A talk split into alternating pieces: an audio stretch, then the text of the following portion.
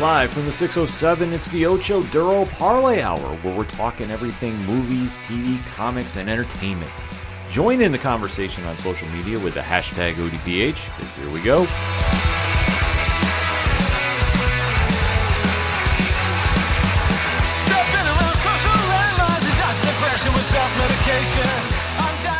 Welcome to an all new edition of the ODPH podcast, better known as the Ocho Duro Parlay Hour. What is happening, everybody? Thank you so much for joining us this week. My name is Ken M. Joining me in studio, as always, you know him. He's his co-host. His name is Padawan J. Hello, hello, hello. Folks, we have a lot to talk about in the land of movies, TV, comics, and more. You are tuned in to the entertainment edition of the ODPH, and we definitely want to interact with you. So make sure to swing on over to odphpodcast.com, join in the conversation on the social media accounts. They're all right there on the front page. The T Public Store link's right there. The Patreon link is right there. Shout out to all our amazing patrons. One tier, $2 a month, and a lot of content on the way. Parlay Points blog section, which is blowing up too. And, and we also have to give a quick plug out. We are doing a signal boost share on the Nerd Initiative website. So if you haven't swung by there to go check out all the content there, uh, you make sure you do that and go check out what's going on with the ODPH over there. So a lot of big things are rolling out with our joint venture happening on New Comic Book Day. Also, classified section, which has friends of the show, such as 3FN. Uh, we have the directory. We have everything. Pat, am I missing something? Uh, how many providers are we on? Okay, that's a question, and you got the answer. Uh, 280,000. That's right, and it grows every single day. So if you want to stay in tune with everything going on with the ODPH, it's simple. Swing on over to odphpodcast.com and join in. And also on social media, you remember to use the hashtag ODPHpod. Kicking off this edition of the show, we have to recap. Is it safe to say now television's hottest show? Yes, especially with the numbers. Yeah, break it down for us, Pat. Yes, we of course we were talking about uh, the Last of Us, the hit series from the folks over at HBO and also Naughty Dog and PlayStation, uh, which is drawing in scores of viewers. Uh, so this past Sunday's episode drew in 7.5 million viewers, with people tuning in across HBO and HBO Max. Uh, reading from an article on Deadline.com, uh, quote that i- that's a 17% increase from episode three's 6.4 million viewers, despite Sunday's episode going head to head with the 65th annual Grammys. This is the second week in a row that The Last of Us has had some big competition after airing on HBO during the last half of the AFC Championship on the East Coast last week. Close quote. Also of note, uh, because it was reported by the folks over at I want to say it was yeah it's Variety. Uh, viewership on the show from premiere is up sixty percent That's amazing. which is insane just because you think of the last kind of monster hit show you know season one was uh, house of the dragon Yeah. house of the dragon so, you know had a monster premiere and then it started to dip off almost immediately you know it wasn't like a massive drop but it, it did dip off this one keeps going higher and higher This show reminds me in, in a certain way of the season debut of The Walking Dead when it came out. yeah And what I mean by this is this property had a cult like following to begin with, mm-hmm whereas The Walking Dead had a very big comic following. yep The Last of Us is based off the Naughty Dog hit video game franchise. There are people that wanted to tune in to see how faithful it was to the video game. And Oh, the- yeah. And the video game, if you've never played it, is very highly acclaimed. yeah It's, Tons of it's- awards. um, yeah, it, it's it's a, a walking force of nature in its own right. So when it was announced it was going to be coming to the small screen via HBO Max, a lot of people were very skeptical about what they were going to see. And the only thing we knew is Pedro Pascal, who is going to have probably the biggest year of, of anybody in Hollywood right now, oh yeah yes is playing the lead role of Joel and also in the co-lead role of El of Ellie is Bella Ramsey, who we know from Game of Thrones. And after that, it was kind of wide open of how the series was going to be because at the end of the day, it's just basically how people are trying to survive this fungus esque infection that is now spreading through the world and really making it into a nightmarish playing field yeah and there is a lot of mystery that's going on with this. But to see this come from a video game world to the pop culture audience and how everybody has gravitated towards this. That's why I say the comparison is there with The Walking Dead. Mm-hmm. That you have something that was with a niche fandom. And let's be honest, it was a niche fandom yeah but now it is crossed over to that pop culture audience where you're having Mm. people that don't play video games watch this show Mm-hmm. yeah and are going, okay, what's going on here? I want to find out more about this. I and I think part of that lends credence to just how good the story is, and and just you know it's ki- it's based in reality. You know, it's not something as wild as say like a Kingdom Hearts where you got Disney characters running around and giant swords that look like keys, and it's not anything as you know crazy as maybe like a Final Fantasy or Elder Scrolls or or even you know like a Halo to a certain degree. You know, because while Halo, yeah, there are humans and yeah, there are weapons, but you also got to like okay, there's aliens and all this other stuff. So like you kind of got to suspend disbelief a little bit there, and obviously you got to suspend a little bit of disbelief with Last of Us and, and zombies and whatnot.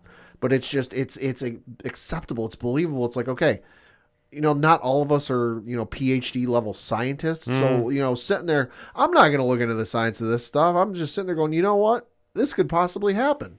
It's weird when you're watching it and you could go, this makes sense Yeah. in a weird, weird way. Yeah. you're you're going like this could really happen like and the same thing in a in a strange sense to the walking dead Yeah. that's why i say you can draw the comparisons there but i think it stops at that point because this show has really developed a movement on its own and it's not going off a lot of source material it's going off of the story that you know Neil Druckmann has created for the show and expanded on a lot of areas from these characters from the video game, and really are taking the story into I don't want to say uncharted water, but it has a loose frame that's built around. Yeah. So fans are jumping in and saying, okay, I'm really liking what I'm seeing out of the performances of Ramsey and Pascal. Mm-hmm. Where is this all going to go? And I think that it has a, such an organic connection with fans Yeah. that you're now seeing more and more tune in. In fact, they're being very smart about reading the room. They're moving next week's episode Yeah. to this coming Friday as we record Yeah. to avoid the Super Bowl on Sunday. Yeah. And for our international listeners who aren't familiar with the Super Bowl, the Super Bowl is hands down, no doubt about it, the largest television event in United States history every year. That it gets multi like 200 million people are going to tune into it every night.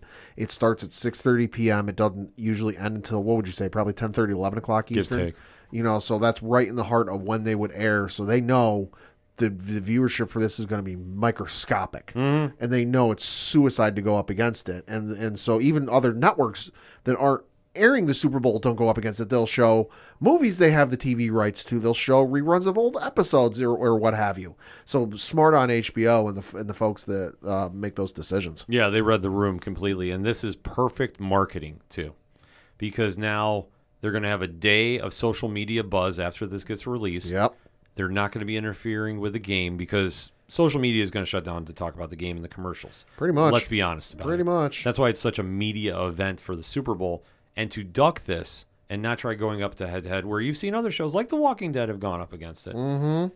I think this is a real testament to them really understanding their audience and really trying to say, okay, we're trying to get every pop culture fan to tune in. Yeah. And this is going to be something that we want to see how we build with because I expect them to have monster ratings Friday. Oh, I guarantee it. I don't know to what degree. I don't want to call a crazy number, but I think you're going to see another big increase. Probably. Yeah. And, and then I think it'll be interesting to see what happens the following Sunday. But that being said, the show has been picking up momentum because of the sh- the writing and the acting and the show itself. So that said, we need to recap last week's episode entitled "Please Hold My Hand." And coming off the heels of episode three, there was a lot of expectation about what's going to go on with this. So if you're new to the ODPH, first and foremost, thank you for checking us out. We do appreciate it. Drop a five star review on your favorite podcast player. It does help the algorithm out a lot. What we like to do is do a spoiler free statement. So we like to give our opinion about the episode we're going to be talking about. So we don't ruin anything for you. If you haven't seen the episode, we're going to point in the timestamp in the episode where to duck out because we give you a countdown as a last minute warning. If you stick around for that, you're more than welcome to, but we s- go deep diving into the episode and don't hold anything back. So you have been forewarned. That being said, Pad, give me your spoiler free statement on Please Hold to My Hand. Uh, so the episode was good. You know, it wasn't necessarily as good as the last episode, but damn, that was going to be hard to top. Mm-hmm. You know, but I still, I still enjoyed it. It felt like a bit of, it didn't feel like filler. It felt like a bit of setup. You know, obviously the story, you know, for law for I almost said The Walking Dead, The Last of Us. You know, it starts in Boston. We got to get out to Wisconsin, so there's going to be a little bit of traveling and journey with that you know, and, and obviously, given the fact that it's, you know, post apocalyptic and all, there's all these obstacles and all these uh, rundown vehicles in the way, it's not going to be a quick and easy journey, you know, so there's going to be some trouble, there's going to be some obstacles. And it felt like a bit of setup, and I was all right with that, you know, just because we don't know what to expect from this world. The only, like you said before, the only show we can really compare this to is The Walking Dead Yeah. and they've by and large stayed in the same place. Mm-hmm. You know, for, they stayed in the same place for the run of that TV series. They they never outright said they moved to Virginia like in the comics, but they were in Virginia. It was implied enough. it, it was implied enough, you know. So for The Walking Dead, they kind of stayed in Georgia. They moved up to Virginia, and that was kind of it, you know. But for the for The Last of Us, you know, they're they're taking some differences from the from the game. In the game, they end they go to Pittsburgh instead. The, this one they chose Missouri, uh, you know. But so the differences aside, which I had no issue with, you know, it it, it was a little bit not as good, but it was still great. Well, I think coming off the heels of Long, Long Time, which is to date the best episode they've done of The Last of Us. Yes. By far and away. If you haven't seen that episode, you need to go check it out alone. Just watch it. It's phenomenal. There was going to be a situation of a letdown per se, but what I thought they did is they went in the complete opposite direction of that episode. Episode 3 was very dramatic. It had a certain tone to it. This one really played into the strengths I thought of Bella Ramsey and as Yeah. being one of the leads on the show. I thought she crushed this and uh, really established the connection she is trying to make with Pedro Pascal's Joel. I thought that this episode really solidified it. You understood kind of why they're connected in this way, that it's now starting to evolve instead of just being an assignment to an actual friendship Right. and I thought they played it very well while establishing the new direction of the show. And it had to go completely 180 from last week. I thought they did that, and I really enjoyed the writing of this. It wasn't better than last week, No. but it was not enti- It wasn't implied to be. So to see them go in this direction, I thought was another win for them. And I'm really interested to see about where we're going here because I because I know I'm going to say something when we get into the spoiler talk Mm-hmm. that I'm hoping I'm wrong about. But I think this episode is definitely worth the watch. So definitely make sure you check it out wherever you can check The Last of Us out at. That said, in three, two, one, Pad, talk to me. thought it was a great episode. wasn't as good as the last one, but that, like I said, that was a hard episode to top. You know, and I, like you said, I liked the little change in emotional direction they took with it because Lord, they can't stab us in the heart twice in a row like that. You know, but it's it was still a fun episode. I liked it. You know, I liked the kind of tension and a little predictable at certain times where. You know, they're going through the town and all this stuff, and I'm like, all right, X, Y, and Z is going to happen, and X, Y, and Z happened. You know, but that's there's nothing wrong with that. You know, I like twists, I like turns, I like surprises, but sometimes I like things to be a little predictable. You know, it, it it's to, a little to be expected. There's nothing wrong with that. No, I really like this episode. The only thing that I was getting a little fearsome about. Sure. And maybe this is all the years of watching The Walking Dead. And like I say, I probably sound like a broken record saying this, but this is the easiest benchmark I have to compare with.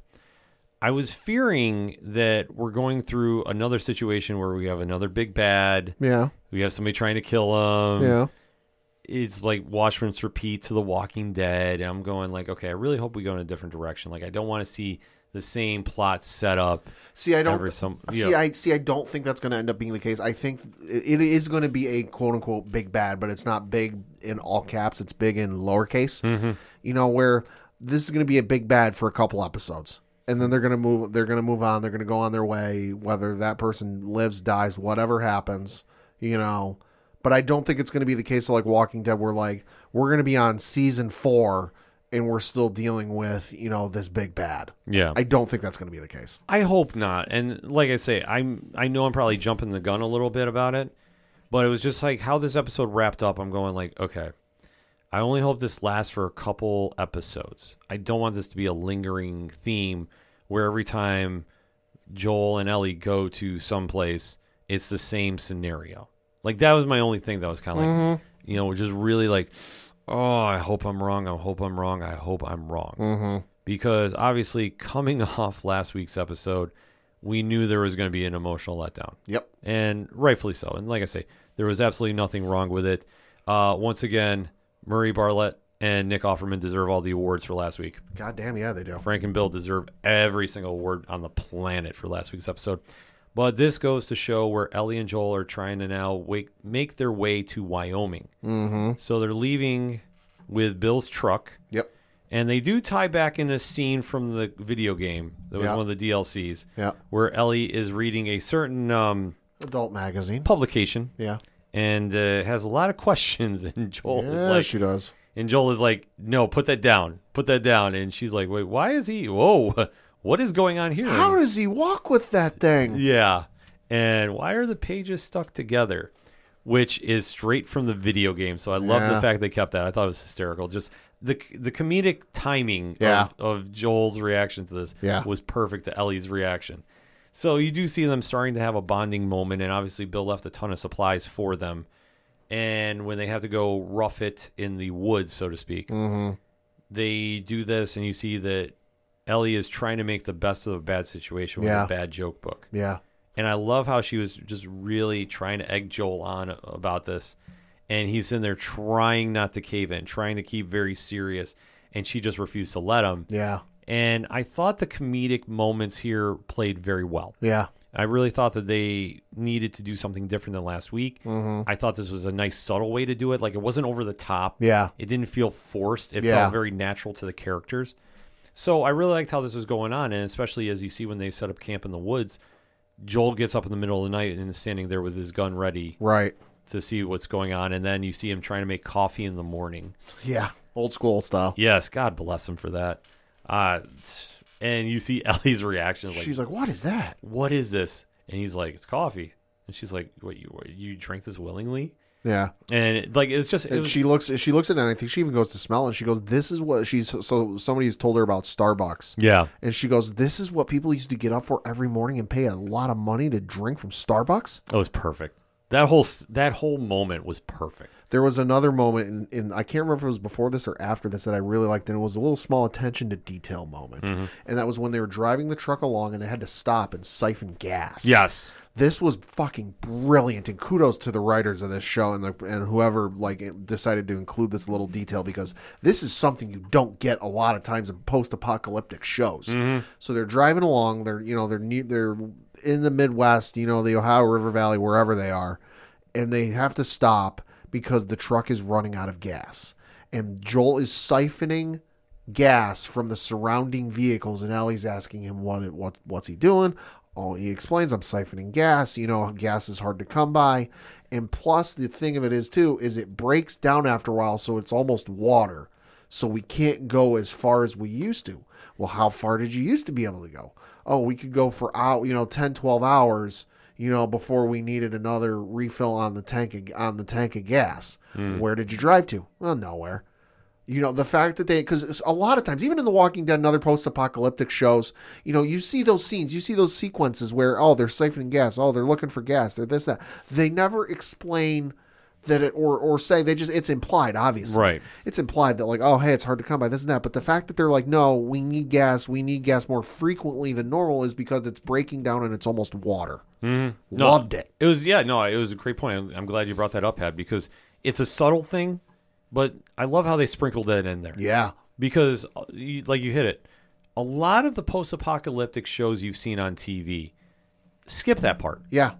and it's just implied. And and I understand why they do it to save time for other big moments in the show. Sure. But showing it like this, it really gave like a, a bonding moment with them as well. And it also gave that whole father daughter vibe. Yeah. That obviously with Joel losing his daughter in the show and really just shutting himself down, that now he's kind of opening himself up to care about somebody else in that role. Mm-hmm. I thought it really played, you know, in a very unique way. And es- especially, like you say, you start seeing that too, because Bella's been without her family. So she's looking for somebody to gravitate towards too as well Right. because obviously when you live in the post-apocalyptic world as they do you you need some kind of family around you to just get through this so i thought they played it very well with this and especially like this was a theme that kind of went on throughout this entire episode too as well because once you see them start traveling again they make their way to kansas city mm-hmm.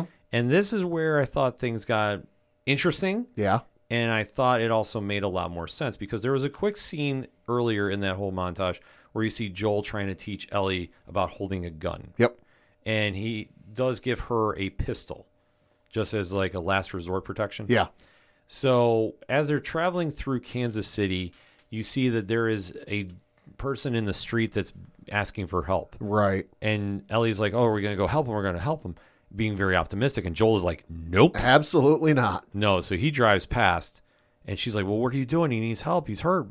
And the minute they drive past, something comes flying at the windshield. Yeah, it's, I think it was like a piece of a cinder block or like a whole cinder block.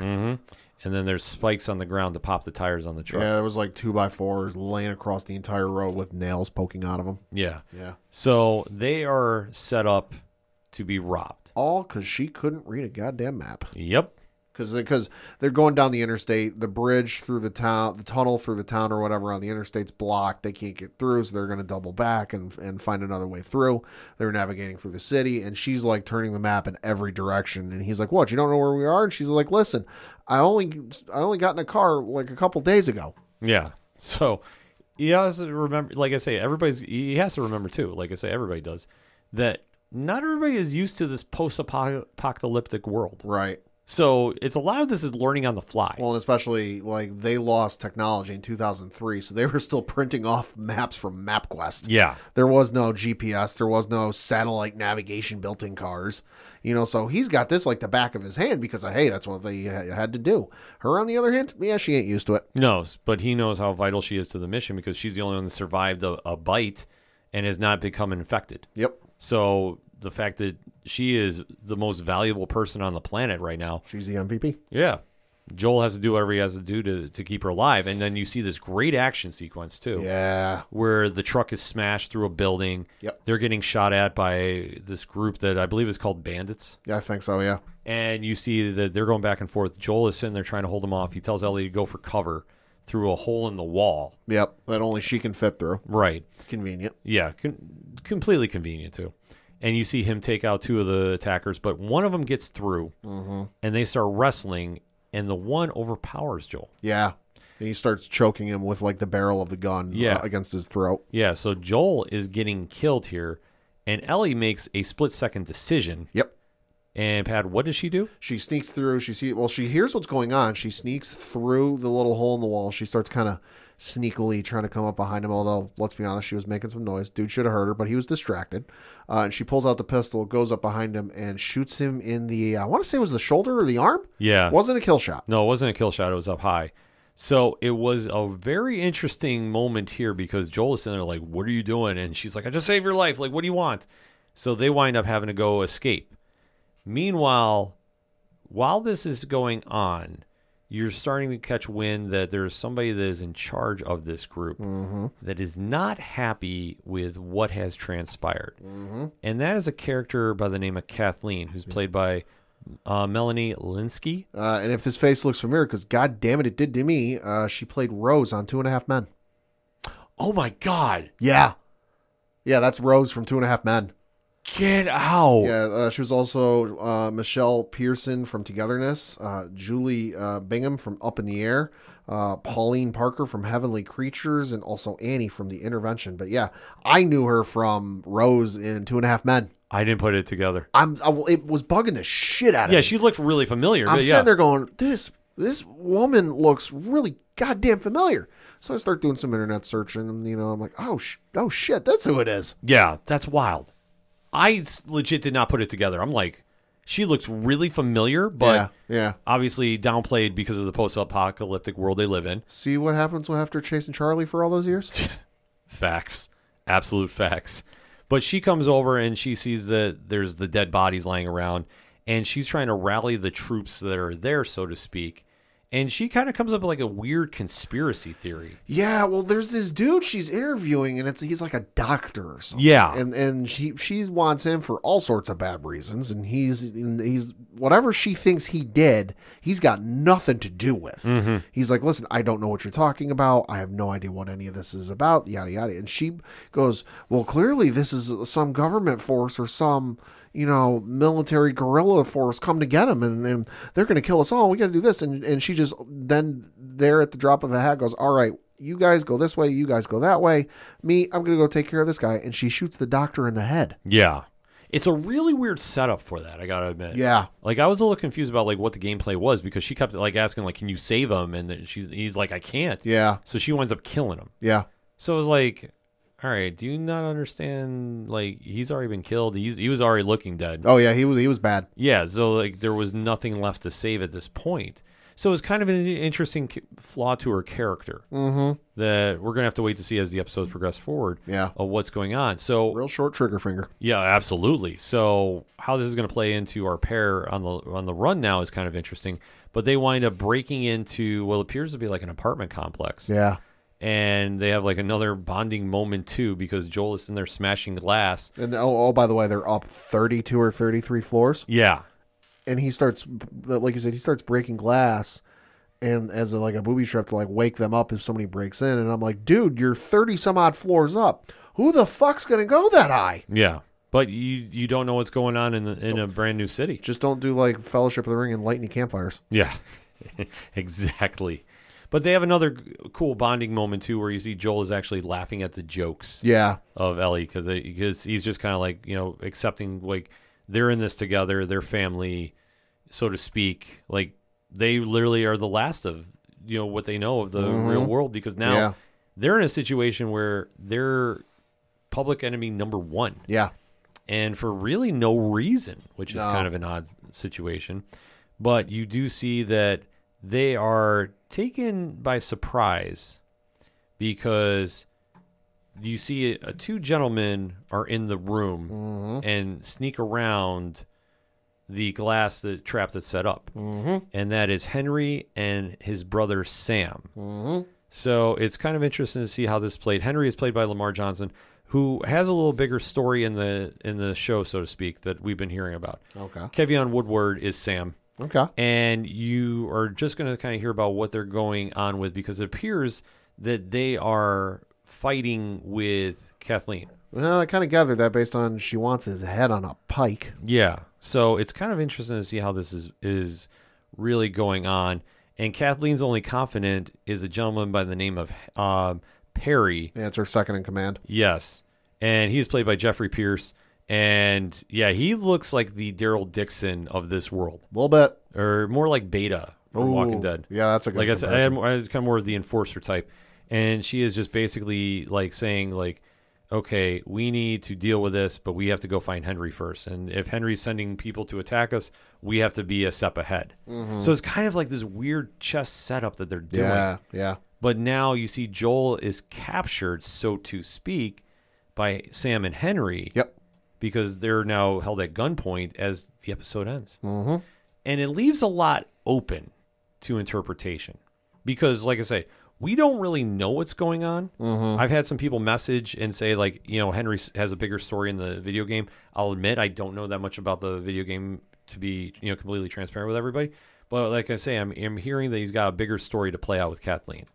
So to see how this is going to be set up, I do like it if they want to try having Joel have some, you know, backup as he tries fighting his way out of Kansas City with Ellie being safe. Mm-hmm. But I think there's a lot that is open ended, and that's good if they're just setting up this initial arc. Well, they're they're setting up the initial arc and they're setting up things larger. We know it's been renewed for season two, so Yeah. it's got at le- at least one more season. Who knows past that? So you know we can we can really play the let's take our time with this. You know we don't need to necessarily rush. There is you know nine episodes in the in the series. You know so we're just past or you know we're just past the halfway point, I guess you could say. Mm-hmm. You know so there's real no need to rush to get to where a certain point at the end. We can take our time with this. Yeah, and it's smart to do.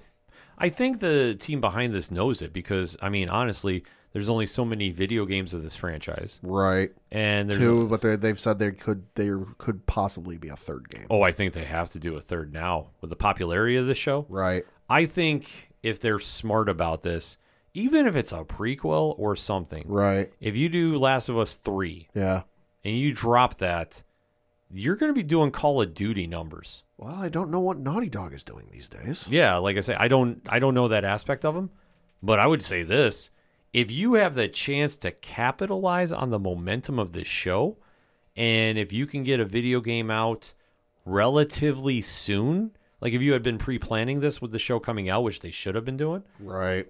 if you can drop something relatively soon, you're going to be doing big numbers because people will just pick up the game to find out more about the story. It's sort of like with Game of Thrones, people were buying the books to try figuring out what was going to happen. Uh huh. And then, well, um, you know, obviously what what transpired on the show. We don't we don't need to get into that. We need to stay positive. but that's going to be the situation they're going to have to think about because if you have TV's biggest show going on Right. and it's only slated to go through mid March, Right.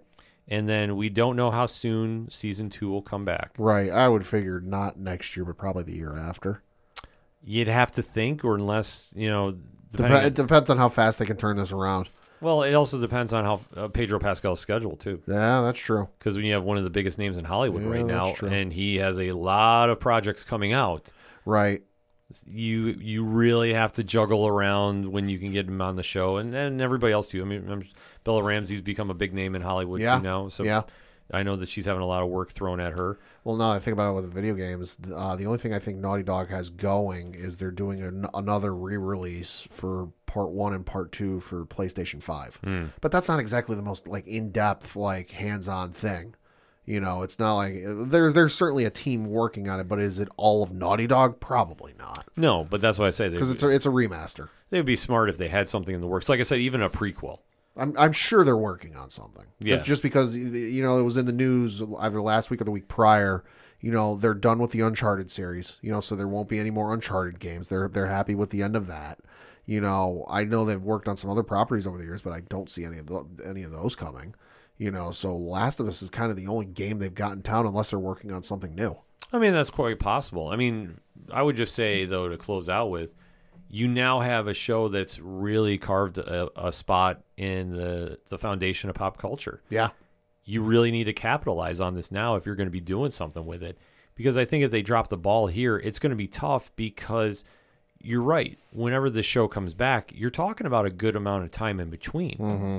And one thing we know about TV shows in this day and age, you're here today, you're gone today. Yeah. And sometimes the fan base doesn't come back right away. Now, I'm not saying they need to come out with something within the next six months, but you're going to have to really have a microphone drop moment for that season finale. Yeah. And you're really going to have to kind of tease when you're coming back with a show Right. because now you have people invested in it, but there's a lot more content coming out from other providers. The only tough thing I would say for this, and the only comparison I can really do for this, is like when it, what it's like filming a James Bond movie, where James filming a James Bond movie isn't exactly like filming other movies, where there's there's sets and there's studios, and you know they can change this, change that. Bond, it's exotic locations, it's globe trotting, it's around the world. You know, to a lesser degree, The Last of Us is the same thing. This isn't exactly like some studio backlot in Los Angeles Right. that they're doing the paint and the makeup and all this other stuff to just make it look like you know they're going to be in Colorado or something like that for example, like whatever. No, they're actually going to be in these places they're filming. You know, so you got to do scouting, you got to do set lo- you know, lo- location scouting and all this other stuff. You got to get all the equipment out there and all this. So that's the only thing I think that might hinder them. It, were were this a, stu- a, f- a show filmed in a studio, they could turn this around real quick. Oh, You- You, absolutely. know, the only lo- the only long part would be the special effects and the c- and any CGI they got to do, you know, what have you. But the fact that it's oh, we've got to get this equipment and the crew and the cast and everything else involved with it out to these exotic locations in the middle of Missouri, in the middle of Kansas, in the middle of wherever else. That's going to be the thing that makes it take a while. Is going to, but I think that's why they did the early renewal. Yeah, I think that Yeah. that's why, like, okay, we gotta get going on this thing quick because I don't think that anybody was expecting the show to do this well. I figure. I think they figured it would do It well. would do well. No, it would do well, with- sure. Just in terms of the translation from the video game audience to the show audience, you know, because they knew the video game audience is going to be built in for at least an episode. Yeah. I don't think they they uh, be sitting here at episode four going, oh yeah, the viewership is still increasing. Yeah, like I think this is something that they're really gonna need to figure out quick because if they don't have a plan ready to go, this could be disastrous. And I know you're sitting here going, like, wait, how is this disastrous? It's the biggest show on television. You're only good until your last episode, and we're less than a month away from the final episode of season one. Mm-hmm. So they need to make sure they have everything lined up to come back strong. There's a lot of television on the on the horizon. exactly. So if they still want to be relevant, which I'm sure they will. I mean, when the season premiere comes out for uh, season two, that's going to be a monster one. But to really remind everybody about why to stay in tune, you're really going to have to leave them on a high note. And I think they're going to. Obviously, the show is keeps growing. Oh, yeah. So unless something cataclysmic happens, uh, I think they'll be in good hands. But it's something that to keep an eye on moving forward through the summer about keeping an ear out for when we're coming back with season two of The Last of Us. But in the meantime, hit us up on that hashtag, hashtag ODPHpod. What is your thoughts about episode four of season one of The Last of Us? We definitely want to have this conversation. So hit us up, let us know. We're going to take a quick break. We'll be right back.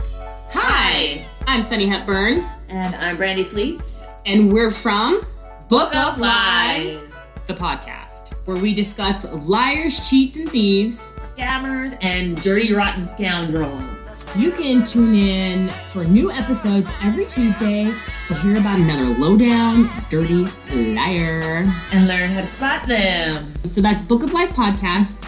You can connect with us on social media, Twitter at Book of Lies Pod, Facebook and Instagram at Book of Lies Podcast. Bye. coming back for another segment on this edition of the ODPH podcast. And we finally hit the end of the road for one of our favorite shows. Oh. Although we've come to the end of the road. Yes, that's all the karaoke you're going to hear on the ODPH this week. No, this is not our sing along. This is going to be sending off one of the flagship shows of the Arrowverse and subsequently bringing it to a complete close on the CW because as we're recording, it is the season nine premiere of The Flash. Yeah. the long running DC Comics adaptation of Barry Allen, the fastest man alive, played by Grant Gustin, and a l- whole cast of characters in Central City, has really ran its course. Yeah, it has. A lot of puns intended here because for where this show started to where it is now, uh, it's gone through a lot of changes, I will say. Because first it came off as the spin-off of Arrow Yep. which was the Stephen Amell flagship show based off Oliver Queen. Yep. And really kind of spiraled into the genesis of the CW Arrowverse, which had shows such as Legends of Tomorrow, Black Lightning, Batwoman, Stargirl, Supergirl on it, and really kind of gave DC comic fans a shared universe. Which was wild to think of. Oh, absolutely. Because you think about at the time, they really never had this No. and to see that now it's rolled into this whole combined universe with big crossovers that they've had has really kind of set the tone of doing a shared universe right on TV. Yeah. It's also shown some negative points too. I mean, it hasn't been a complete Yeah. home run. Yeah, so not every episode has been a smash hit. No, definitely not. I mean, ever since the show debuted in 2014, it really started strong, but it kind of falls into what we like to call the CW curse about episode or season 3 Yeah. things start falling off a little bit. And then you Yeah. can kind of take a look at each show that's been on the CW and the Arrowverse in our opinions. Yeah. We've had a long documented theory about this is just sometimes you hit that apex in season 2 and it's like where do you go from here? Yeah. Arrow season 3, Ra's al Ghul. Enough said. oh, Lord. Don't want to go back down that road. Please no. Uh this uh, episode or season 3 of The Flash was Savitar, Mm, okay. It was all right. if memory serves me right. Yeah. Um It was okay. okay is putting it mildly. Uh, not one of my uh, favorite seasons to begin with. But for where this show has gone, it's definitely made an impact on fans and really carried the DC banner very strong. For, Yeah. you know, for for a good run. Yeah, yeah, it did. I mean, Arrow was obviously the flagship for a long time, but it always felt like a one A, one B type of scenario where, where you know they it it was kind of like the Superman and Batman, you know, in, in in the Justice League. There was never one person who was the head of the Justice League. You know, the- in the Arrowverse, there was never one person in, in charge of the Arrowverse even though Arrow is in the name, you know. But but e- regardless, you know, it it felt like a one A one B. Both had their bright spots, both had their dark spots. Yeah, exactly. I mean, that's the one thing about trying to do a shared universe. It becomes very tough. But Yeah. where you have in the comics universe of DC Comics, the Trinity, Batman, Superman, Wonder Woman. For the Arrowverse, you did have a Trinity too. Arrow, Arrow, Flash, and Supergirl. Well, and we got to give these guys, the show writers, credit because they were eventually trying to do a shared universe show with one of their shows being on a completely separate network Yeah. that co-owned the network you were on. Yeah. So they had to jump through all these loopholes to to get Kara onto their Earth. Eventually, it ended up working out in the end because they merged the universes in a whole nine yards.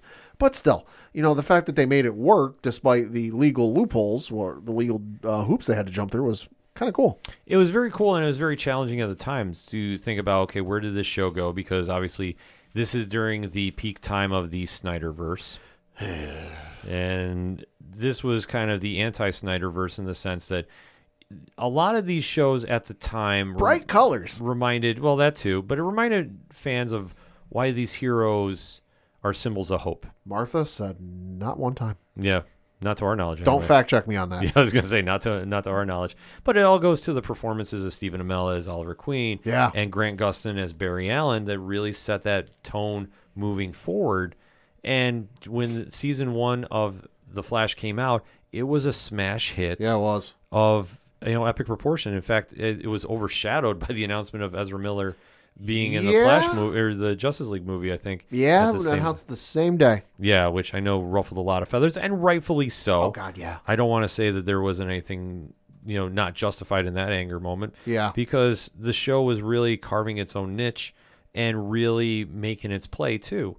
And when you start seeing that, okay, it was considered to be a secondary universe, the fact that it went on for nine years. Right. Like we have to give the, the credit where it's due, because like I said, you had the strong performance of Stephen Amell and Grant Gustin as Barry Allen, and then Melissa Benoist as you know Kara Supergirl. Right. Well, and the writers for all of the shows tried doing the best that they could to make the shows as great as they could be. Just there were outside factors, you know, kind of putting their hands in the cookie jar. Because let's Yeah. not forget, was it Arrow? I think it was Arrow where we had the Suicide Squad Yep, show up one season, but two then seasons actually. two seasons, but then they got quote unquote written off, disappeared because you know War- uh, DC Warner Brothers wanted to use them for the movie, and they're like, well, they can't be on two things at the same time, despite the fact these are two separate universes, so you can't use them anymore. Yeah, no, You know, you know, so the show writers and, and Greg Berlanti and everybody involved are like trying to make these smash hit successful television shows, you know, where the ratings are the only number you have to show for how successful you are. There's no return on investment box office for these for these things. You know, that we're, we're not paying money directly to Warner Brothers DC, you know, to say, "Hey, we like these we should these shows." You know, so they're trying to make a successful show and DC was putting their grubby little paws in it. Yeah, I mean, it was just one of those situations that it's tough when you try doing a show, but you have a lot of moving parts Yeah. and a lot of investments from big firms such as you know WB that you can only do so much with the powers you're given. But this show really made it work for the most part, and really reminded fans of how great of a hero Barry Allen is. Gave him a great supporting cast: Candace Patton as Iris West Allen. Made me care about the Flash. Yeah, Because I'll be honest, you know, Flash is featured a little bit in Smallville, but it was a couple episodes. It was not there never anything super extensive, you know. And then in, in Justice League, he was there, but I was kind of like, okay, yeah, he, he was the comedic uh, he was the comedic relief in, in Justice League and Justice League Unlimited. Uh, fun fact, voiced by Michael Rosenbaum. oh, interesting. Uh, you know, and then you think back to Super Friends. He had a, he had a piece in Super Friends, but I was never that invested into his character. I was like, okay, he runs fast, cool, whatever. You know, so you get to the Flash, and obviously I'm invested because it's the Arrowverse. It's branching off of that. it- all- everything's connected. You know, it made me care about the Flash. Well, it's the one thing that knowing the history of the Flash and one of the long-standing heroes of DC Comics universe, to see the transition to live action has been, you know, hit and miss. Mm-hmm. I mean, remember there was the show in the '90s with John Wesley Shipp as Barry Yes. Allen, which I thought was very good for for its time, I'll say for the for the time, yeah. for the time it was, but Does it hold up now? Yeah, probably not. not not so much. But I thought they paid great homage with bringing John Wesley Shipp back Yes. as you know as uh, Jay Garrick. Jay Garrick, yeah. So I thought they did a- a great job doing that. But I think it also reminds like fans that like the Flash is one of those characters that is always going to be important to DC comic fans. Oh, yeah. and, and comic fans in general. There's a reason he keeps getting featured a lot in those main stories. Yeah, because he, he's a he's a very important part of the DC Comics universe. And you could say whatever you want about like the current state of it. Sure. I know some fans are, you know, always kind of very skeptical especially with how many reboots they do with DC and that's something we've talked about too. But even now and I know this is going to be very small scale and I know I'm kind of getting a little off track so to speak. You think about the Cheersies awards we did this year Okay. with Brian Wayne from Cheers the Comics. Shout out to him. And we had the write-ins for best writer and and, Yeah. co- and comics. Yeah. You would be surprised at how many people wrote in the Flash Okay. and Jeremy Adams, Oh, okay. who's doing a lot of work there. And I know that he has a brand new uh, arc coming out, One Minute War, Hmm. and I'm hearing a lot of good things about this. So I mean, it shows the audience has always gravitated towards this character as long as it's been done right, and that's one thing that they've done very well in the CW show and it's been a reflection of that that for like you being a prime example you're growing up in this area where grant gustin is your Flash. Oh yeah, You know, and that's the one you're very familiar with. other actors be damned. Yeah, and that's just something that you're seeing as we're going forward. And I know that there is a movie that's coming out that Allegedly, allegedly, and you know we'll get into that when it comes time around for that. But everybody is benchmarking it against Grant's performance, and, like I said, he's had a very strong supporting cast with him. Kim's Patton as Iris West Allen, Yep. Danielle Panabaker as Caitlin Snow, Carlos Valdez as Cisco, aka Vibes, and then Jesse L. Martin as Joe West yeah. you know, has been the quintessential group of Team Flash. And then on with their on again, off again relationship with Dr. Harrison Wells, played by the one and only Tom Cavanaugh, who has just excelled in this Goddamn, role. so good. Excelled in this role too. That he's really kind of given a new life to it. He's played like fifty different versions of the same character, and each one of them are different. Mm.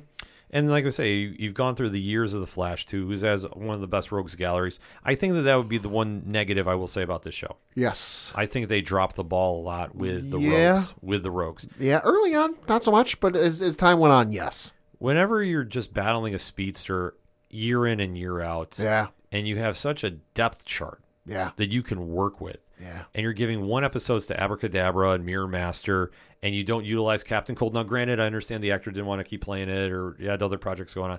Sure, that happens, but there's ways around this. Yeah. But I think when you just so focus on Reverse Flash and Zoom and you know Savitar, if you will, Yeah, Godspeed. yeah, you, you really start throwing a lot of stuff in there. And especially that you want to talk about Godspeed too.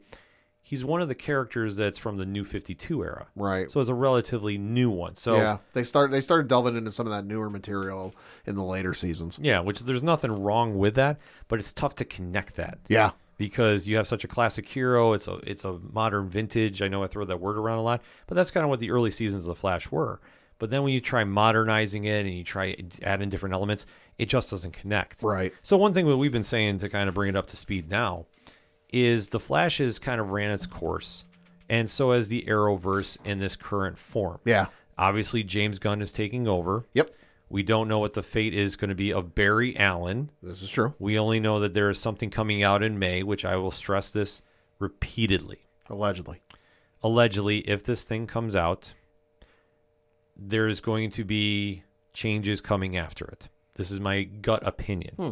You're not going to hear anything about a recasting or anything else until after this movie comes out. Oh God, no. And I think if you're expecting to hear them say something about that person in that role of not returning, you're I'm sorry, you're not going to hear anything until this movie No, hits because theaters. that'll ta- they want the movie to, despite everything that's gone on behind the scenes, they want the movie to do well.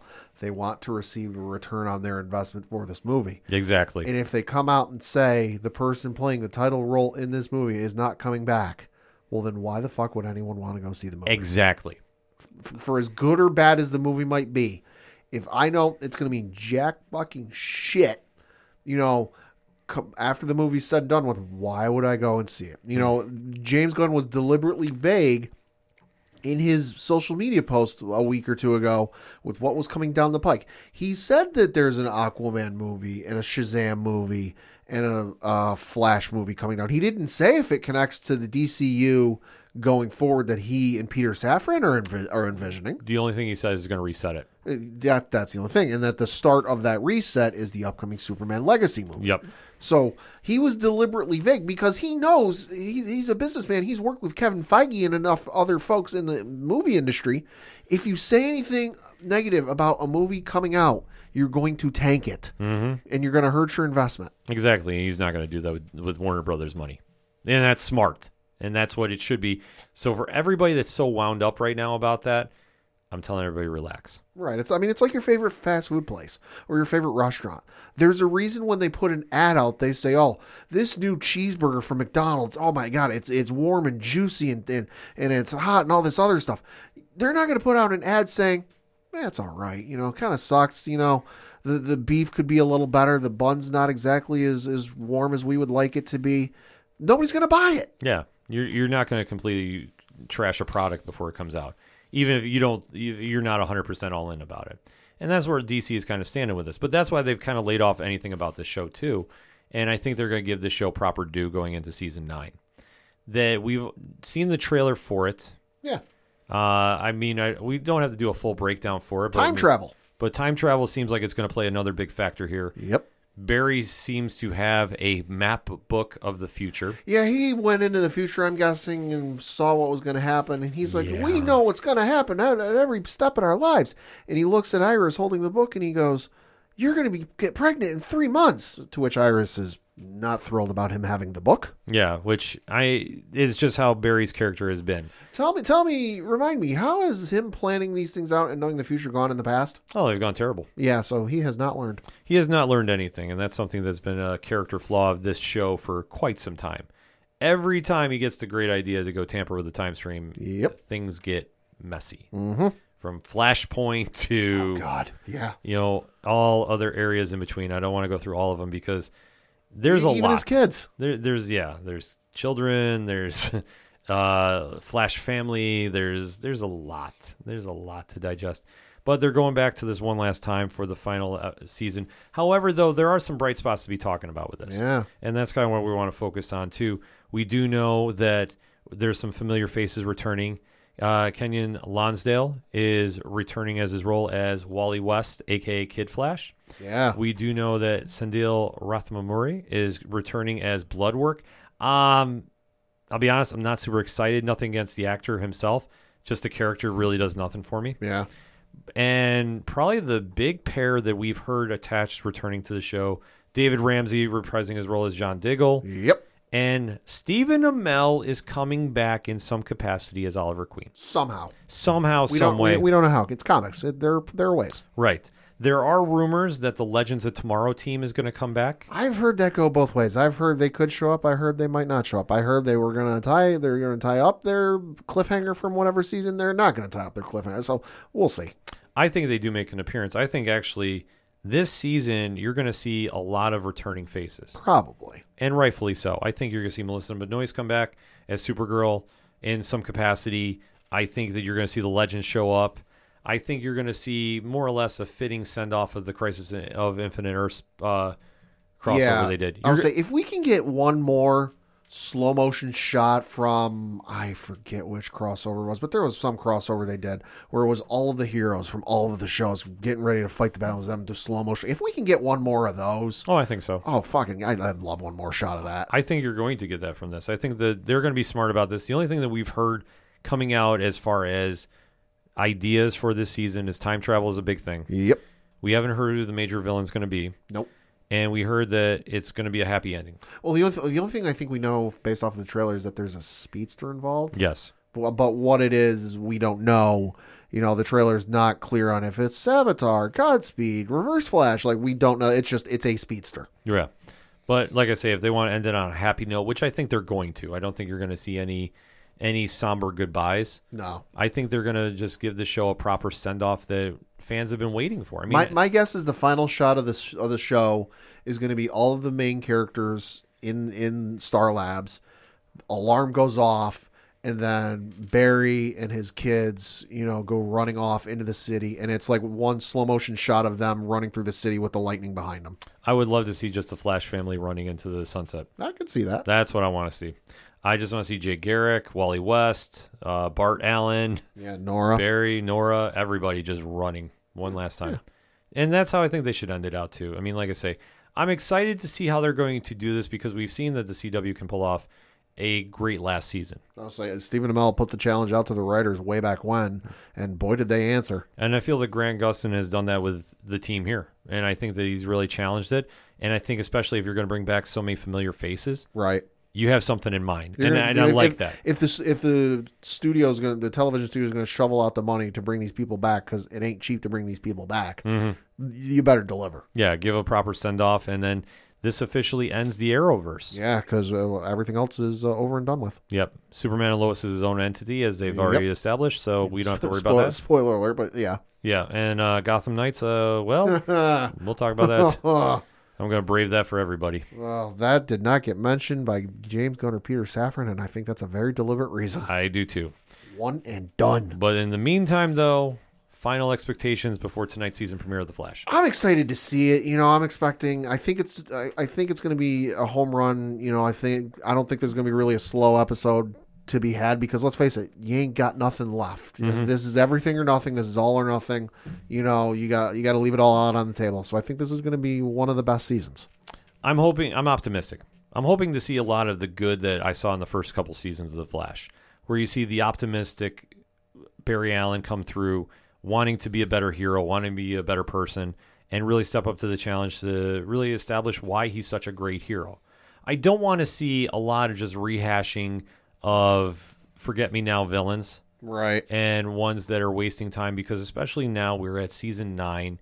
We've been kind of sputtering to the finish line over the past couple seasons, in my opinion. They haven't been great. I'm sorry, I'm not going to sugarcoat it. No, Uh, you're right. But I want to see them end on a high note and really give that final stamp on the Arrowverse that fans want. You bring back some old friends. You have that final moment of goodbye that this is going to be ending literally a decade of television. Yeah. 10 years of people going to cons, being in fan chats, talking that fandom left and right of why you cared about these characters outside of the Snyderverse and everything going on with the movies. This show has always stayed consistent in trying to be the best Barry Allen. Has it hit a home run every time? No, but they've done enough fun nostalgia to really remind uh, fans that might have forgotten and introduce new fans into why this character matters. Say Christ, they brought back Mark Hamill for multiple episodes. Yeah. No, they've done a lot of good, but they've also had their fair share of misses too. We have we have Yeah. we have to be honest about yeah, that. no, we do. They all also the, the showrunners for not just this show but all the Arrowverse did something I thought I would never see again. Get Tom Welling on screen as Superman again. yeah. Gotta Um, give him, gotta give him credit for You that. got to give them credit and that's why I say going into this final s- swan song, I really hope they deliver a high note. And I'm really optimistic to see what they do. And we'll be recapping next week on the show. So in the meantime, hit us up on that hashtag, hashtag ODPH pod. What is your thoughts about season nine of The Flash? Are you still watching? Are you excited for this final season? What's your predictions? What's going to happen? Is it going to be James Gunn coming out with a reset button at the end? And that's how it all, uh, that all that's how it ends. I mean, that'd be amazing. But in the meantime, like let's say, let's talk about it. We got a lot to discuss with that. So we're going to take a quick break. We'll be right back. Hey all, I'm Frank. Join me and my friends as we talk about all things geek. Here at Geek Freaks Podcast, we go over the weekly news of everything in geekdom, from movies to TV, to video games, and comic books. We also have a growing YouTube community. Join us as we go over everything in your geek life and share in the love of geekdom.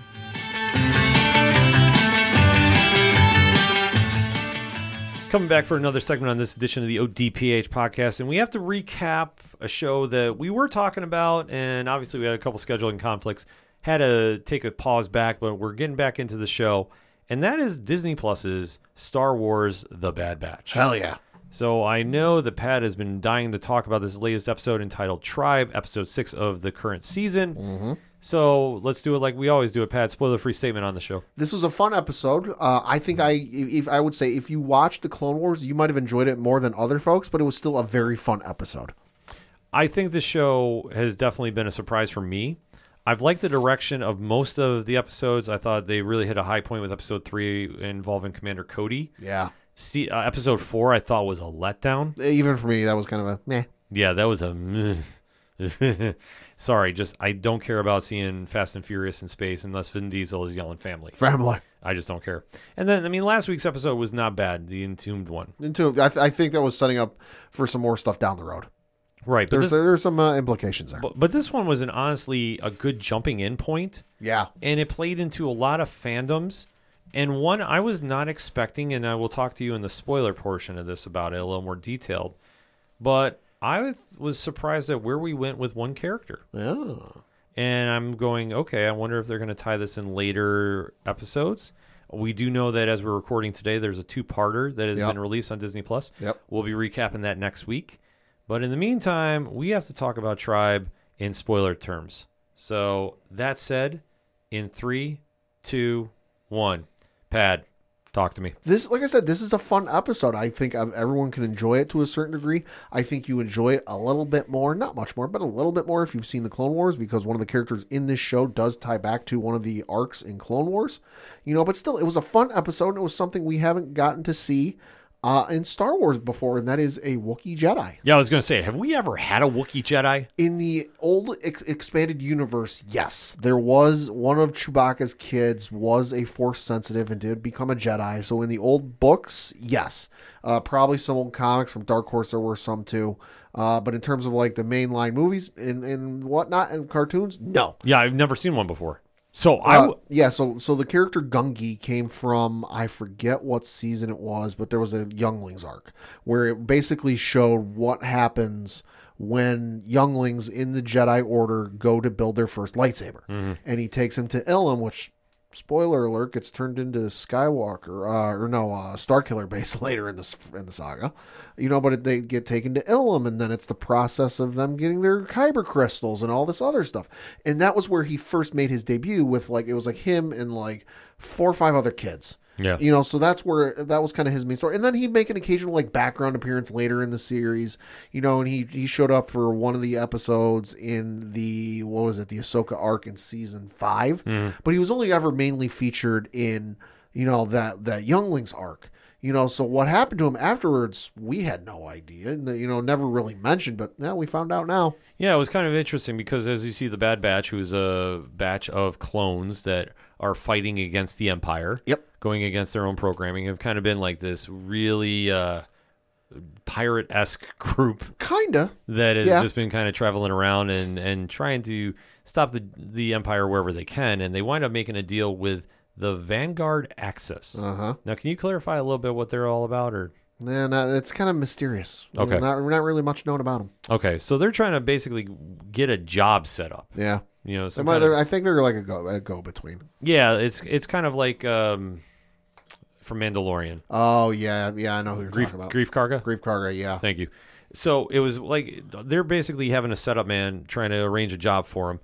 And things are going on there. I know they had to kind of give uh, fake credentials at one point. Uh, I, d- I dug it up on Wikipedia, which is the Star Wars fandom site. Uh, it says the Vanguard Axis was a criminal organization operational after the end of the Clone Wars.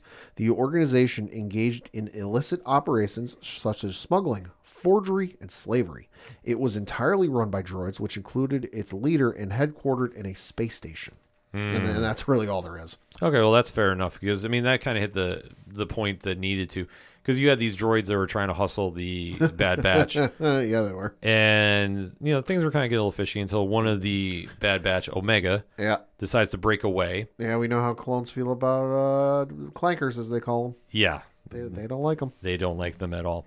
And then you see that Omega stumbles into these droids torturing Gungi, Yeah. and she intervenes. Yep. And when she intervenes, this allows Gungi to initiate his force powers. Yeah. And how does he do it, Pat? Uh, he uses a force push and uh, kind of throws everything around, and then he eventually pulls out his lightsaber. Yes. So once this happens, I marked out. I'm like, Yeah, wait, we have a Wookiee Jedi. we do. Like, what is going on here? Yeah. But okay, you have my attention, Greg Filoni. Or Dave Filoni, Dave I'm Filoni. sorry. Dave Filoni. Uh, I highly recommend you check out the Younglings arc. Now that I'm thinking about it, on in Clone Wars. Uh, uh, what is it? Uh, David Tennant features in the episodes. Mm. Highly worth the watch. That's definitely worth a watch. So you see the Bad Batch winds up helping Gungi escape Yep. and now is on their ship and basically is trying to go back home. Yeah, home to Kashyyyk. Yes.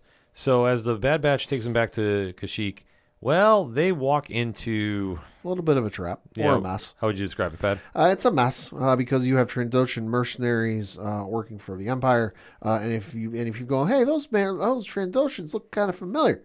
It's because it's the same race or species of creatures that uh, Bosk, one of the bounty hunters in Empire Strikes Back, is. Yes. So if that looks familiar, that's why. That's yeah, that definitely want to bring that point up. So you do see some uh, familiar uh, Yeah. themes going on here. Yep. But the Bad Batch is walking in there and basically is saying, "Well, they're with the Empire. We need to go stop them." Yeah, we do. So they wind up making a deal with some of the local residents there Yep. and coming up with a plan to stop Uh huh. the mercenaries. Yeah.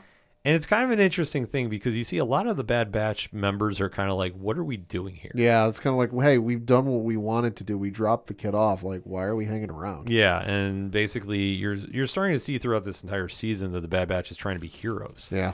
And uh, Reluctantly. yeah, reluctantly, ex- except for Omega. Yeah. because she's just basically trying to help everybody out. Young, naive, and noble. Yes, which you know you gotta applaud that. Yeah.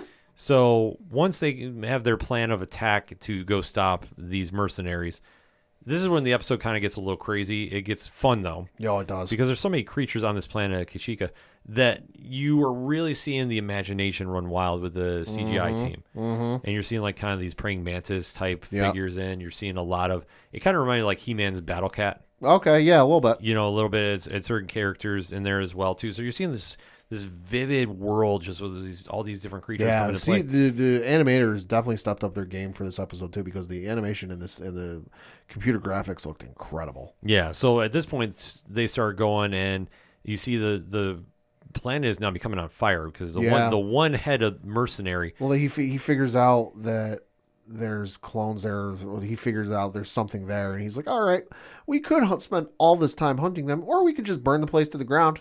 yeah That works." so he's just trying to light everything on fire so this causes everybody to go attack Yep. they lead them into kind of like a little trap because especially the mercenaries have tanks Yeah, they do. and you see that the impulsiveness of gungi kind of almost leads into a troubled Yeah, but they wind up getting out of it. They wind up taking out a couple tanks, which is a big move. And you've seen that the, the planet inhabitants are really stepping their game up to make a difference here. And then you do see that Gungi and Omega break away a little bit, yep. and they're listening to the trees talk to them and give them advice about what's happening here. Kind of a little paraphrase. Yeah, because one of the things the Wookiees believe is the planet is actually alive and can tell them things. Yes. And you're seeing the setting up basically like they're having a separate trap to go fight the head mercenary Yep. who takes off and is trying to lure everybody out with his flamethrower, which it, for some reason I had Mad Max vibes. Kinda. like the one guitarist on the back of the, Yeah, the float there just yeah. blowing stuff up yeah. kind of in the same vein like he's just trying to draw it out but then once the wookiee takes care of the flamethrower with his uh, lightsaber Yeah. it's kind of a one and done Oh, it is. you know at that stage because you see a lot of the creatures coming in they're attacking everybody and they wind up saving the day Mm-hmm. so like i say it might sound like this is a short episode but they really drew out a lot of the battles and they and like i say it's a fun visual watch Oh, it is. I will say.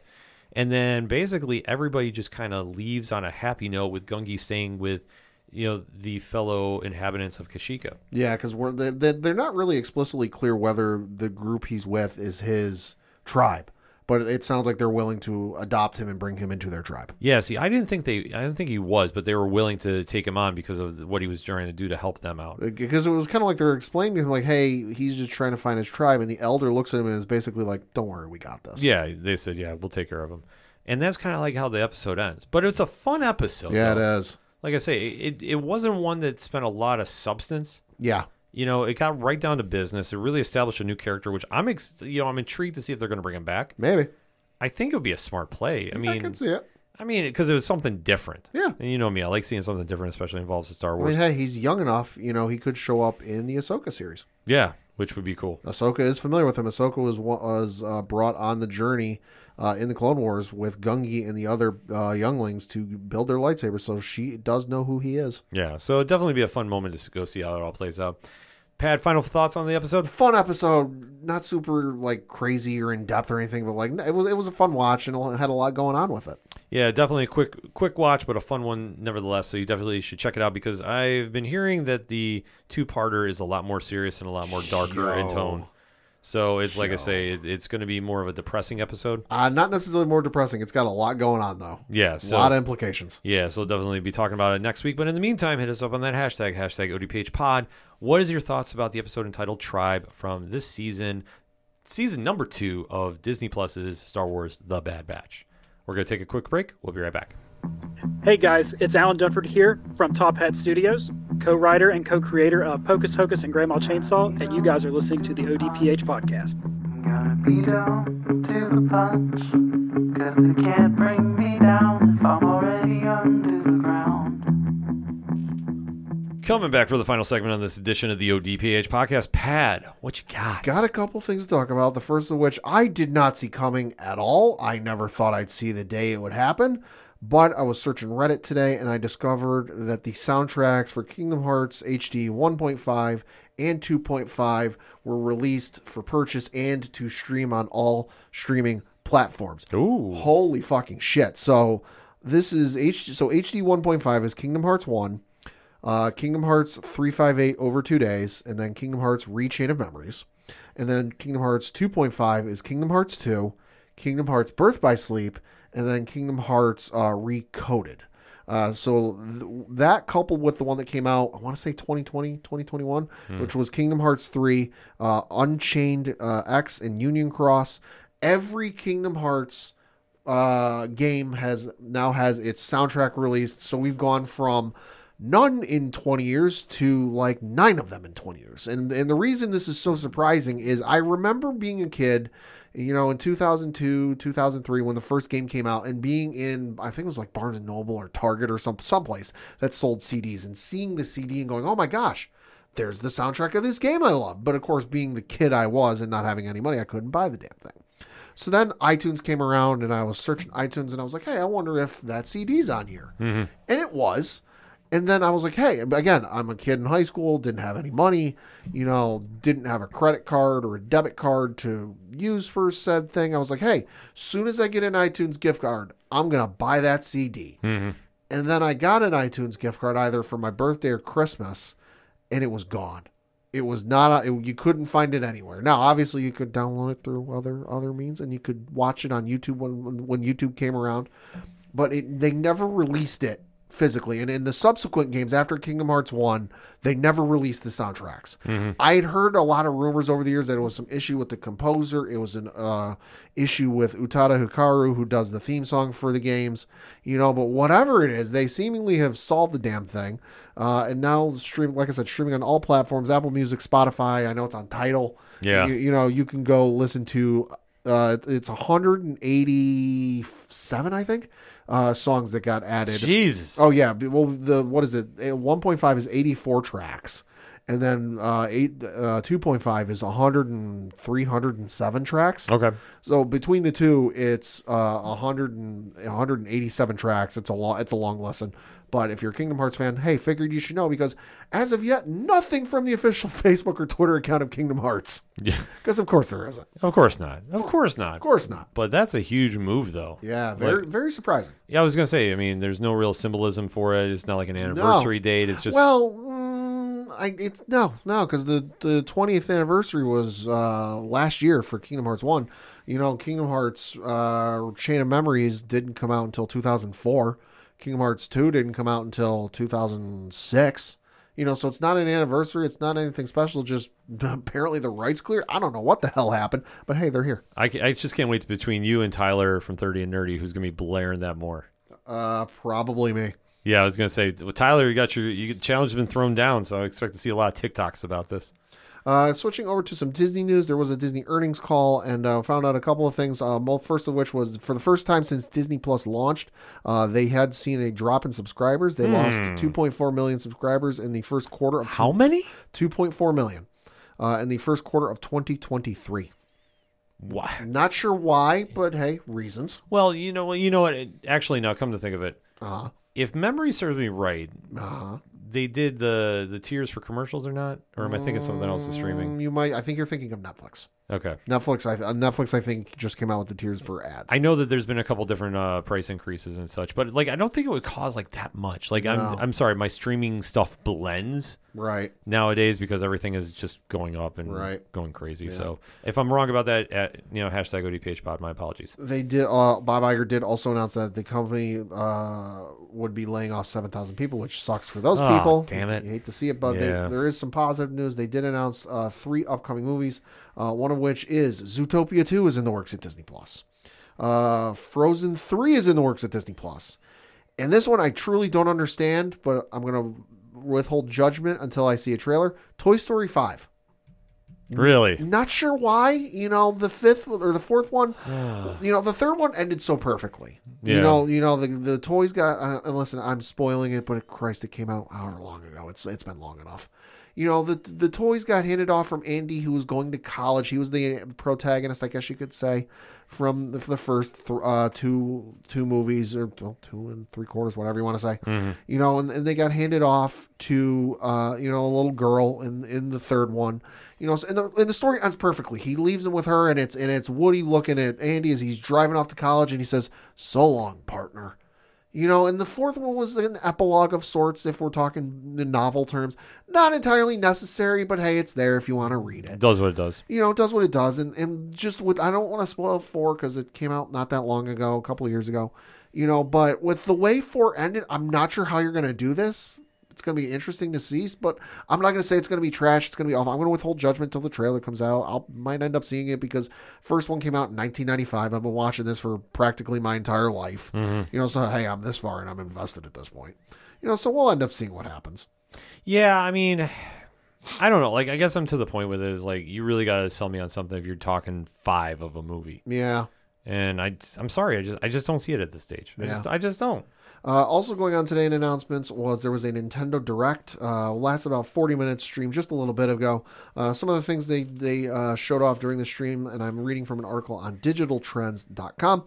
Uh, they showed off some features, uh, some gameplay from Pikmin 4, uh, including a new. Uh, new tiny dog you know that's involved with the game uh, they showed off an expansion pass for splatoon 3 uh, they showed off a uh, trailer and gave an, an announcement date announced date for advance wars 1 plus 2 reboot uh, it's finally coming out in april uh, metroid prime remastered is out today uh, so that is a remastered of the classic gamecube game uh, but now it now supports uh, dual stick controls uh, and it launches later today and then there will be a physical that's digitally there will be a physical version out on february 22nd uh, they ended with a trailer for the new legend of zelda game uh, tears of the kingdom which looks hey it's legend of zelda Yeah, it looks- looks real good Yeah. uh, they now they showed off uh, new DLC way for Xenoblade Chronicles Three, uh, Samba de Amigo Party Central, which it's this like party game with dancing and all this other stuff. If you're in a party situation, it looks like fun for you. Was it like Mario Party? No, it's it's more like a Just Dance kind of thing. Okay. You know that that kind of vibe. Okay. Uh, they announced a game called Fashion Dreamer. You know, a little bit of sim game where you're a fashion designer. Okay. Uh, Dead Cells Return to Castlevania is coming out March 6th. That is a DLC for the Return to Castlevania game that came out on the Switch. Uh, there is a game tied in, there's like a strategy game tied into Tron called Tron Identity. Uh, got an April release window. Uh, Ghost Trick Phantom Detective comes to Nintendo Switch this uh, summer. Uh, investigation focused RPG Deca Police was announced by Level 5 with a 2023 release window. Bayonetta Origins, uh, Cereza and the Lost Demons segment provided an overview of its gameplay. This is a prequel to the Bayonetta games. Uh, Disney Illusion Island got a gameplay overview and a July 28th release date. Uh, from the article, quote, we learned that Fire Emblem Engage Expansion Pass DLC Wave 2 will be featured will feature classic characters Hector, Soren, and Camilla. Wave 3 will include Crom, uh, and Robin, and Veronica.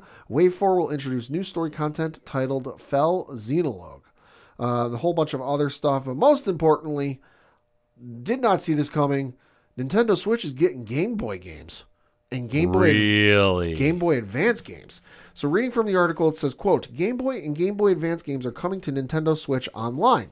The base version of the service will include Game Boy games, which support visual Game Boy, Game Boy Pocket, and Game Boy Color filters.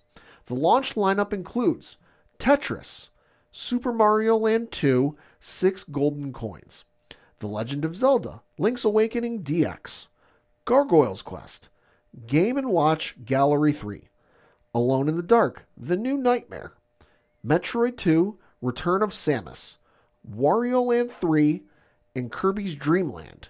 Meanwhile, expansion pass holders will get Game Boy Advance games including Super Mario Bros. 3, WarioWare A War Inc., Mega uh, Micro Games, Kuru Kuru Kurin, Mario Kart Super Circuit, Mario and Luigi Superstar Saga, and The Legend of Zelda The Minish Cap. And they did tease and, and hint that there will be more games coming. I know for the Game Boy Game Boy Color games, they showed off Legend of Seasons and uh, uh, or the two Legend of Zelda games, Oracle of Seasons and Oracle of Ages. I know the Pokemon trading card game on Game Boy Color that is very well liked and very popular got shown, and the same for Game Boy Advance games. So god damn it, I'm probably gonna have to get a Switch. Yeah, that's a ridiculous deal. That's more incentive to go buy a Switch. Like, I'm- Absolutely. I might consider it. Absolutely.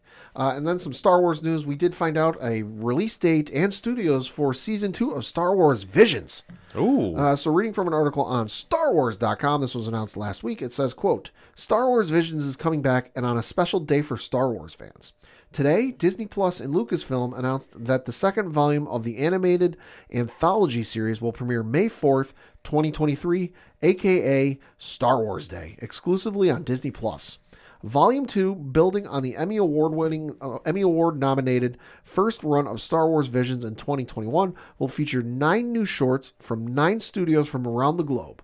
The shorts promise to feature unique animation styles from a variety of countries and cultures, depe- depicting each filmmaker's specific vision of the s- uh, of the Star Wars galaxy. The, stu- the shorts include included in Star Wars Visions Volume 2 were created by the following international animation studios.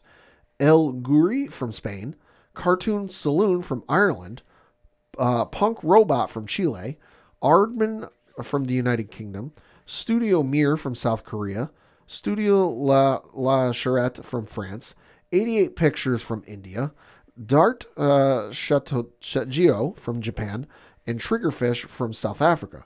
Uh, and then it says Dart uh, Shot Geo's short was created in collaboration with Lucasfilm Limited from the United States. Uh, so most notably among that close quote, well, most notably among that list is Ardman from the United Kingdom.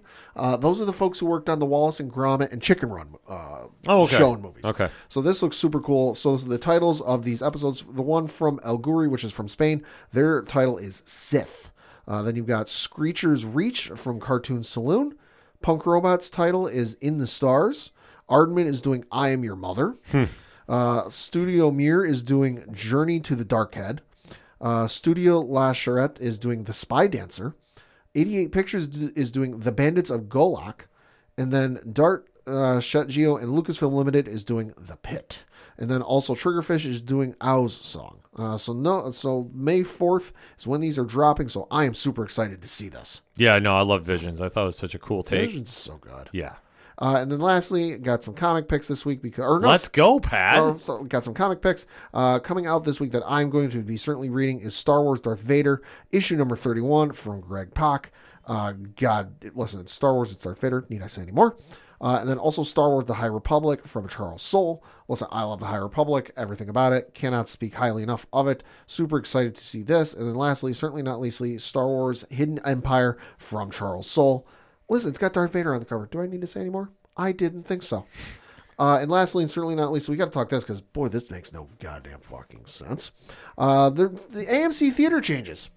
The- Oh, This do is- we? Do we? Oh, I figure we gotta at least Yeah. give our opinion on Yeah. this. Oh, I So- got, I got, I have an opinion on this. Okay, let's go. So reading from an article on variety.com, it says, quote, at your next visit to AMC theaters, getting a prime seat may cost you a little extra.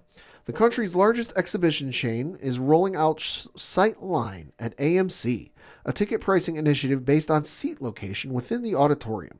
Similar to music concerts, sporting events, or Broadway, moviegoers will have the option to pay more or less for admission depending on where they choose to sit in the venue.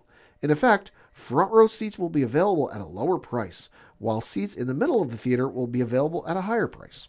The initiative kicks off on Friday at select AMC locations in New York, Chicago, and Kansas City, and will be expanded to all domestic AMC locations by the end of the year. Uh, there will be three different seat pricing options. The first is standard sightline, described as the seats that are most common in auditoriums and are available for the traditional cost of a ticket.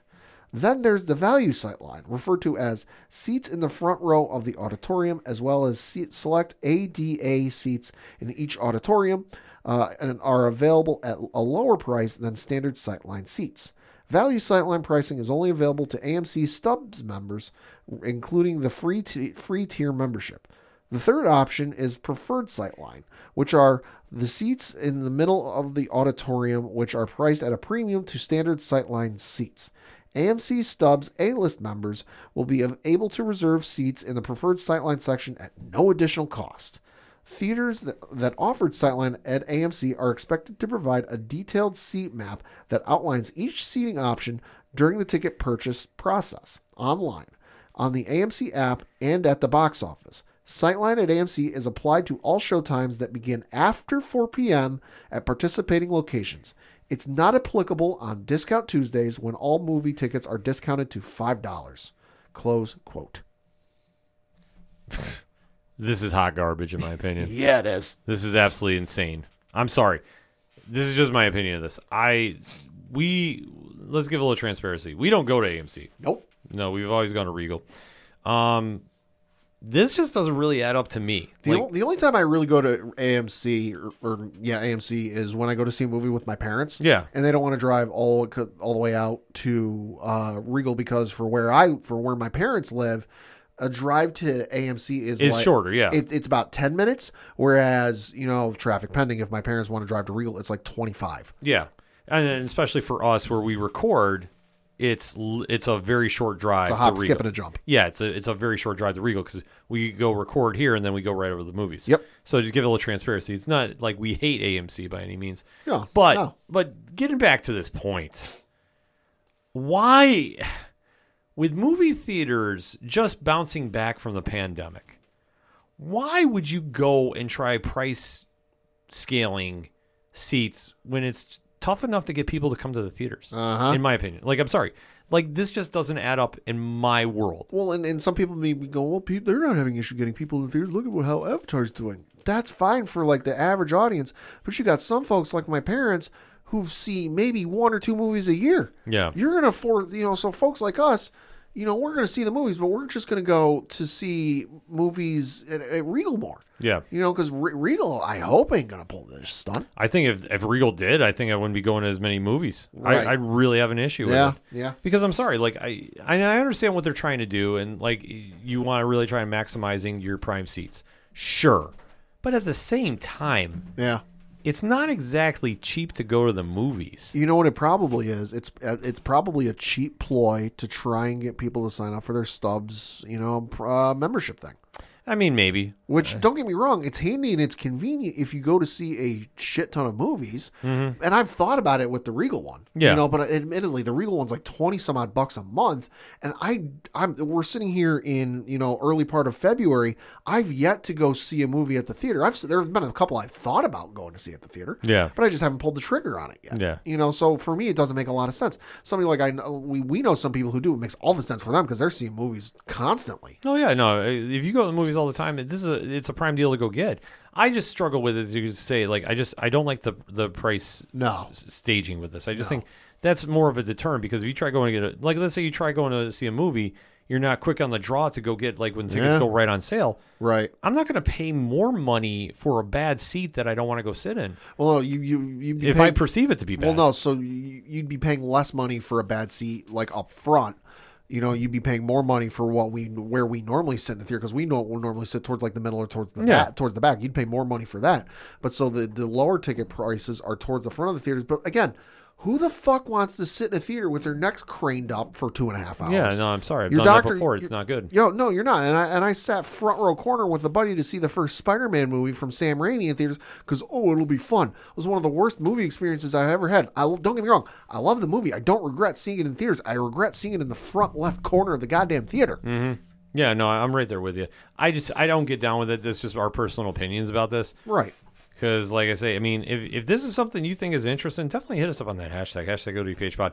I think everybody we've talked to has had the same reaction. Also, here's the thing too. You got high school kids working these places at night, and you've got other folk, college Trying kids to enforce this is going to be a nightmare. here's the thing too is it's going to be easy to enforce and easy to get away with on a premiere night so like the marvel movie Yeah, sure. Like- like marvel movie dc star wars whatever the the theaters are packed but when you get to let's just say a couple of weeks into a theater's run what's to stop a person from buying row one row a seat five Yeah. whatever it is and there's nobody else in the th- so they go and sit there just to make sure oh, I don't want to sit in somebody's seat. But once the once the trailers start rolling, what's to stop that person from getting up and going and sitting in row F, row G, or whatever, where they actually want to sit? Yeah. because. Is the person who, you know? Because when you go to the theater, you get the person coming in to make sure no one's recording. They're checking on things, making sure everything's okay. Is that person going to come in with a sheet of paper, hold it up, hold the little flashlight up to it with a little red mark on on the, the seating chart of okay, somebody should be seated there, somebody should be seated there. Are you, Yeah. if, if they're going to do that, you think the person's actually going to give a shit enough to do that? It's, it's going to be a nightmare. I, I really feel bad for those people.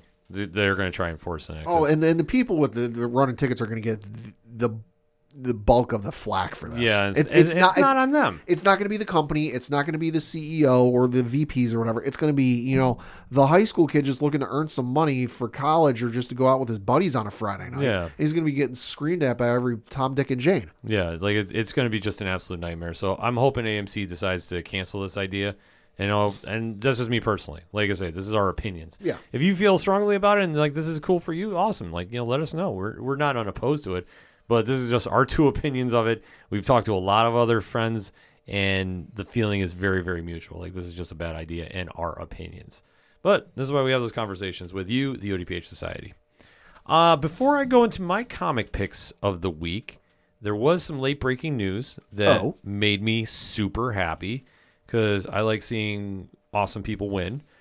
Amazon has ordered the animated series adaptation of a certain comic book Okay. written by the one and only Scott Snyder. I've heard of him. And I've talked to him. yeah, I've talked to him. Awesome, awesome guy. Uh, s- fingers crossed, we'll be talking to him very, very soon. Just gonna put that out there. Just wait and see. Hashtag ODPHpod.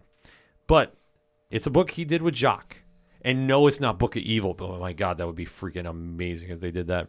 No, it's witches. Ooh, okay. So, according to an article from Variety, so you know this is legit, Amazon has ordered this animated adaptation of the comic series, which is Variety has learned exclusively. Qu- um, this is all quoted.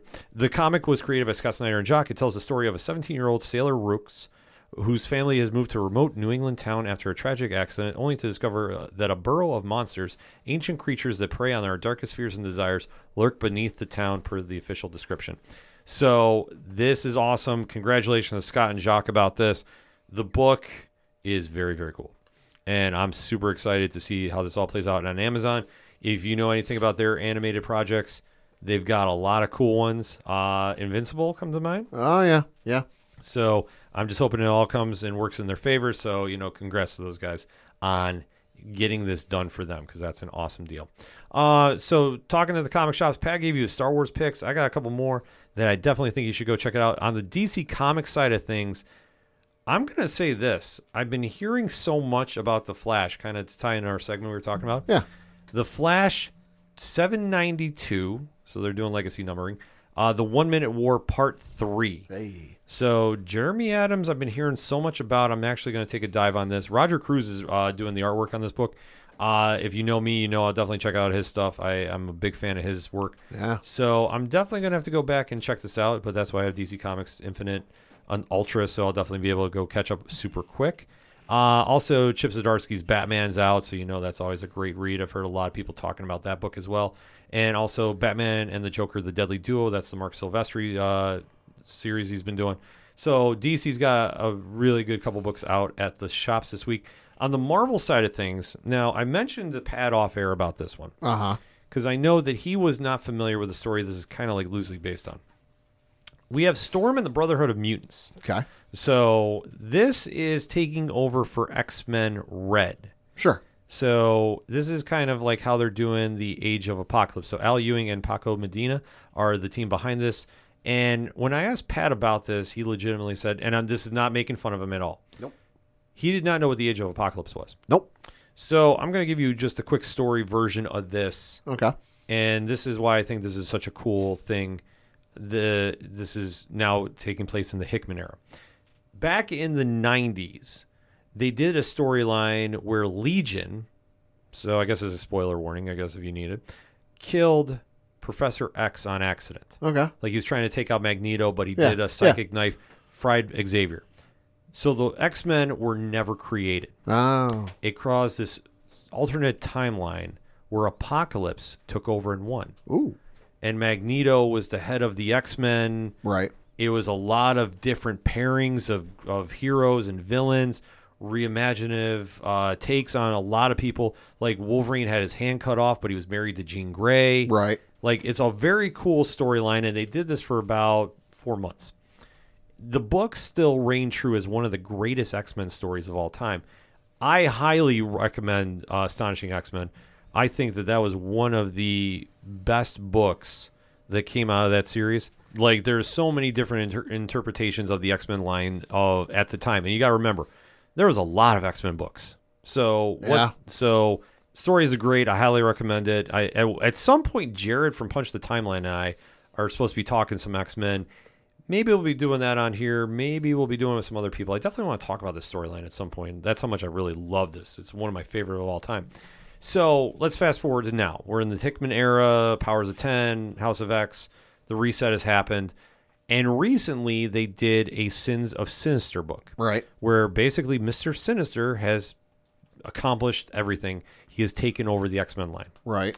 We did this on the ODPH Patreon episode, so I don't want to go uh, give away anything there. If you want to sign up and hear that episode, one tier, two dollars a month. Enough said. But what it has done is is reset the timeline in Krakoa. So there's three books that were in the X Men line currently right now that have been reset. The first one coming out now is Storm and the Brotherhood of Mutants. That is taking over for X Men Red until the end of this crossover. Right. So I know some fans were worried the book got canceled. No, it didn't get canceled. So this is going to be the first one that really falls out of that book. I'm super excited to go check this out because things went completely crazy in Sinister Sinister 1. So I want to see what is going to play out here. So you- definitely this is on my radar to go check out this week. Also on the Marvel side of things, Red Goblin number 1 so a lot of hype is around this book. A lot of hype. So I know I'm showing Pad the cover right now as we're talking. Ooh, Yes. that's different. Yeah. So this is going to be something a little crazy coming out of Venom. And you definitely want to get your hands on it. If you are a Marvel fan, definitely going to put that out there as well. From the indie side of things, though, you know we got some parlay points to talk about. First one on my list is uh, a horror book coming out from Boom Studios called The Horror number one. So this is by Justin Jordan, Bram Ravel, and Pat Brousseau. And this kind of reminds me of if you've ever seen the movie I Know What You Did Last Summer. Okay. Kind of has like that vibe where there's a mysterious figure that's lurking around the town and is on a mission and is you know basically has all you know it kind of feels like ulterior motives going on with this, but it's, a, it's a cool setup for this. And if you're into horror comics, I definitely recommend checking out what Boom has been doing lately. Specs has been absolutely incredible. I love that series. This book definitely has that kind of vibe to it 80s homage, a little bit here and there. It definitely has like a retro feel to it, retro horror feel. And like I say, I kind of compare it to elements of I Know What You Did Last Summer. So if that's up your alley, this is definitely a book you want to go check out at the local comic shops this week. Also from Image Comics. There is a book out by Rodney Barnes, who you know from Philadelphia, and Alex Linz, and it is called Monarch Number One. So this is like this wild sci-fi story that centers around a foster child who is trying to literally survive his daily life Uh huh. and while he's surviving the elements around uh, school and such, there's an alien invasion of course there is. and things go completely crazy from there. It's an awesome read. I love this book. I thought it was really surprising of you know the direction it was going in. I was not expecting a lot happening here. Uh, pulls no punches. I gotta say that. So I do like that, and I definitely give a very high recommendation this week at the local comic shop. So if you want to go check that out, definitely swing on over and always support your favorite comic shops and your favorite comic podcasts too, because we all try pu- doing in some great work as well. That being said, for anything and everything that is the ODPH, you can find it at odphpodcast.com. That's all we got for this week. So the only Padawan J. Thank you. Thank you. I'm your host, Ken. I'm thank you as always for listening to the ODPH podcast, better known as the Ocho Duro Parlay Hour. We'll see you next time.